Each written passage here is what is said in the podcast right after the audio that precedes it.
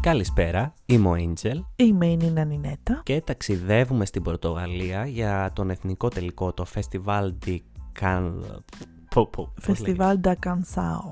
Ευχαριστώ για τον νικητή της Πορτογαλίας που θα ταξιδέψει στο Liverpool για να εκπροσωπήσει την Πορτογαλία στη Eurovision είκοσι είκοσι τρία. Mm-hmm. Για πάμε να δούμε.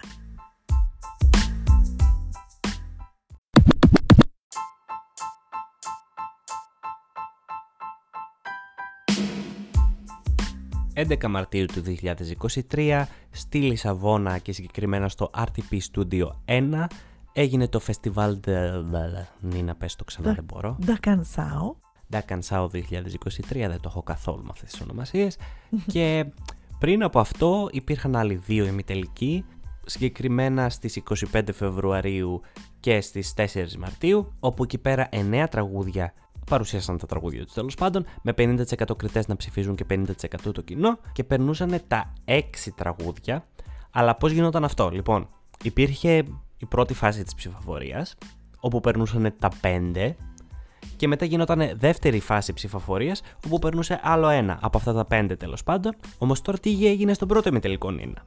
Εσύ το είδες κιόλας, το ξέρεις πιο καλά. Το είδα, ναι, ναι, το ζήσαμε. Θες να το πεις εσύ ή να το πω εγώ? Η αλήθεια είναι ότι εγώ αυτό που ξέρω ως τηλεθεάτρια είναι ότι ένα τραγούδι, ε, μας είπανε στο τέλος ότι περνάει αυτομάτως, γιατί, άρα πέρασαν επτά αντί για έξι, γιατί δεν μπόρεσαν να προσμετρηθούν οι ψήφοι του κοινού, γιατί υπήρξε ένα τεχνικό πρόβλημα. Αυτό είχαμε εμείς ως ενημέρωση. Δεν ξέρω αν έχεις κάτι παραπάνω να πεις πάνω σε αυτό. Όχι, είναι αυτό ακριβώς που είπες. Λόγω του ότι δεν μπόρεσαν να, ψηφι... να μετρήσουν τους ψήφους του κοινού, mm-hmm. δεν το, δεν το... στην ουσία το πέρασαν. Mm-hmm. Πολύ mm-hmm. τυχερός αυτός, τέλος ε, πάντων. Η αλήθεια είναι ότι αν δεν πέρναγε θα ήταν robbed. Δηλαδή πραγματικά όταν ναι, δεν όμως... το άκουσα μέσα στα έξι, τρόμαξα. Λέω, δεν ναι, όμως ήταν, αν δεις τους κριτές, ήταν αρκετά χαμηλά. Δηλαδή ήρθε στην, πήρε μόνο τέσσερις βαθμούς, σκέψου. Δηλαδή mm-hmm. ήταν αρκετά χαμηλά, δεν ήταν μέσα στην, στην πεντάδα για να περάσει. Τώρα το κοινό το πόσο πολύ μπορεί να το ψήφιζε αυτό το τραγούδι, δεν, δεν γνωρίζουν, να σου πω την αλήθεια. Ούτε δηλαδή, εγώ, για, αλήθεια. Για, να το, για να το περάσει, ας πούμε. Δεν το ξέρω η αλήθεια. Μπορεί όντως να είναι και τυχερό, αλλά ήταν πολύ ωραίο. Παρ' όλα αυτά πέρασε με αυτόν τον τρόπο. ε, στο δεύτερο ημιτελικό όλα πήγαν κομπλέ, οπότε περάσαμε πέντε από την πρώτη φάση της ψηφοφορίας και άλλο ένα από τη δεύτερη. Και πήγαμε στον τελικό με δεκατρία τραγούδια αντί για δώδεκα όπως έπρεπε να είναι. Και είχαμε νικήτρια την Mimicat με το I Curaçao. και... Υπέροχο. Δεν θα το πω ακριβώς σάρωσε, γιατί εντάξει, εννοείται σάρωσε από την άποψη ότι πήρε δώδεκα και από κριτές και από κοινό στον τελικό. Απλά το θέμα είναι ότι Ε, υπήρχε ισοψηφία στους κριτές. Είχαμε διπλό δωδεκάρι, δηλαδή δεν ήτανε, mm-hmm. ήτανε λίγο ντέρμπι όλη η φάση. Δεν, δεν είδαμε ξεκάθαρα ότι ξέρεις αυτή θα βγει πρώτη. Και μετά απλά στο κοινό κέρδισε εκεί πέρα με... Πήρε το δεκαεννέα τοις εκατό των ψήφων έναντι των δώδεκα τοις εκατό που είχε ο δεύτερος. Και πήρε το δώδεκα τοις εκατό του κοινού, δέκα τοις εκατό πήρε ο δεύτερος. Και συνολικά με είκοσι τέσσερις βαθμούς θα ταξιδέψει στο Liverpool. Mm-hmm, για ακριβώς. Πες λίγα λόγια για αυτό το τραγούδι. Ε, το τραγούδι εμένα αυτό μου αρέσει πάρα πολύ. Ε, η αλήθεια είναι ότι παρακολουθώ κάθε χρόνο το τελικό της Πορτογαλίας και κάθε χρόνο με μαγεύει. Με μαγεύουν οι μελωδίες, με μαγεύουν τα kids ντυσίματα, με μαγεύει ότι κρατάει πενήντα επτά ώρες. Ε, έχ, ναι, όντως δεν παλεύεται, αλλά ε, δες, μας αποζημιώνει πάντα. Πρέπει να δεις guest. Ε, παιδιά, δείτε guest πορτογαλικού εθνικού τελικού, θα τρελαθείτε. Ε, κλείνω την παρένθεση. Ε, έχουν πάντα οι Πορτογάλοι έναν ωραίο τρόπο να σε πείθουν για αυτό που κάνουν, και η Mimicat κάνει ακριβώς αυτό. Ανεβαίνει πάνω, είναι ένα θεατρικό κομμάτι. Ε, το δίνει απλόχερα, δηλαδή βλέπεις τη θεατρικότητα, βλέπεις το, τη φωνή, βλέπεις το χορό. Είναι, είναι φοβερή καλλιτέχνης καταρχάς, είναι πάρα πολύ καλή, πολύ ωραία φωνή, σταθερή φωνή.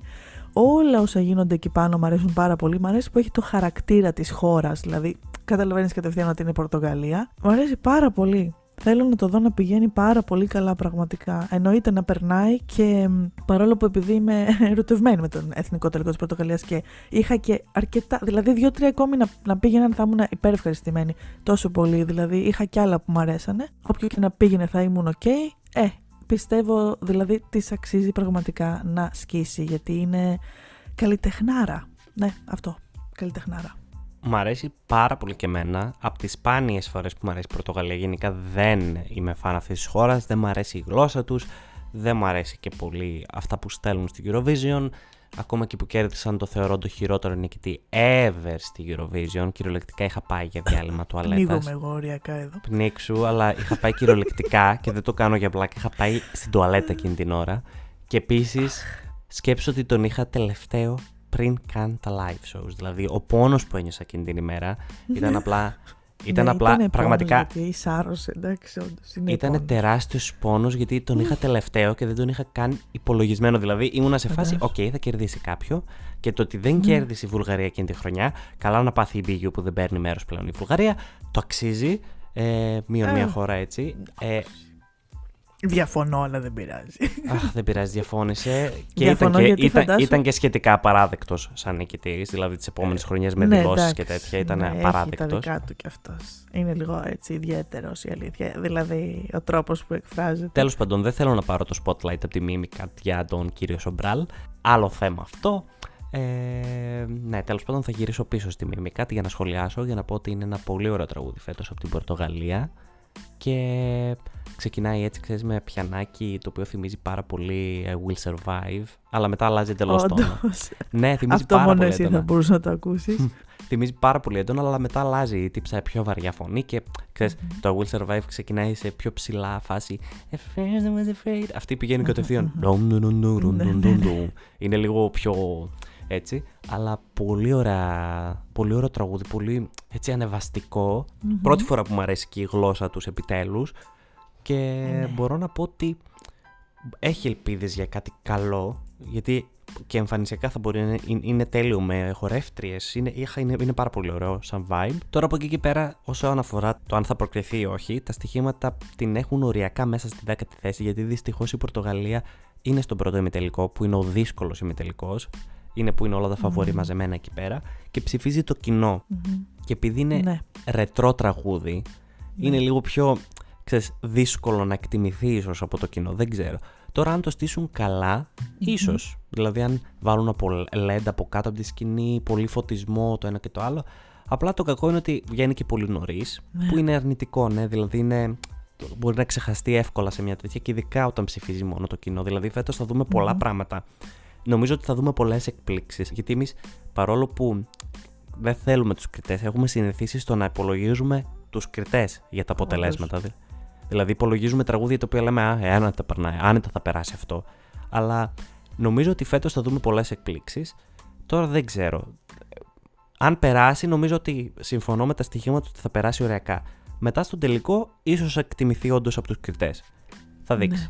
Αυτά από μένα, έτσι. Πάντως μου αρέσει πολύ. Περιμένω να δω το τι θα κάνουν πάνω στη σκηνή.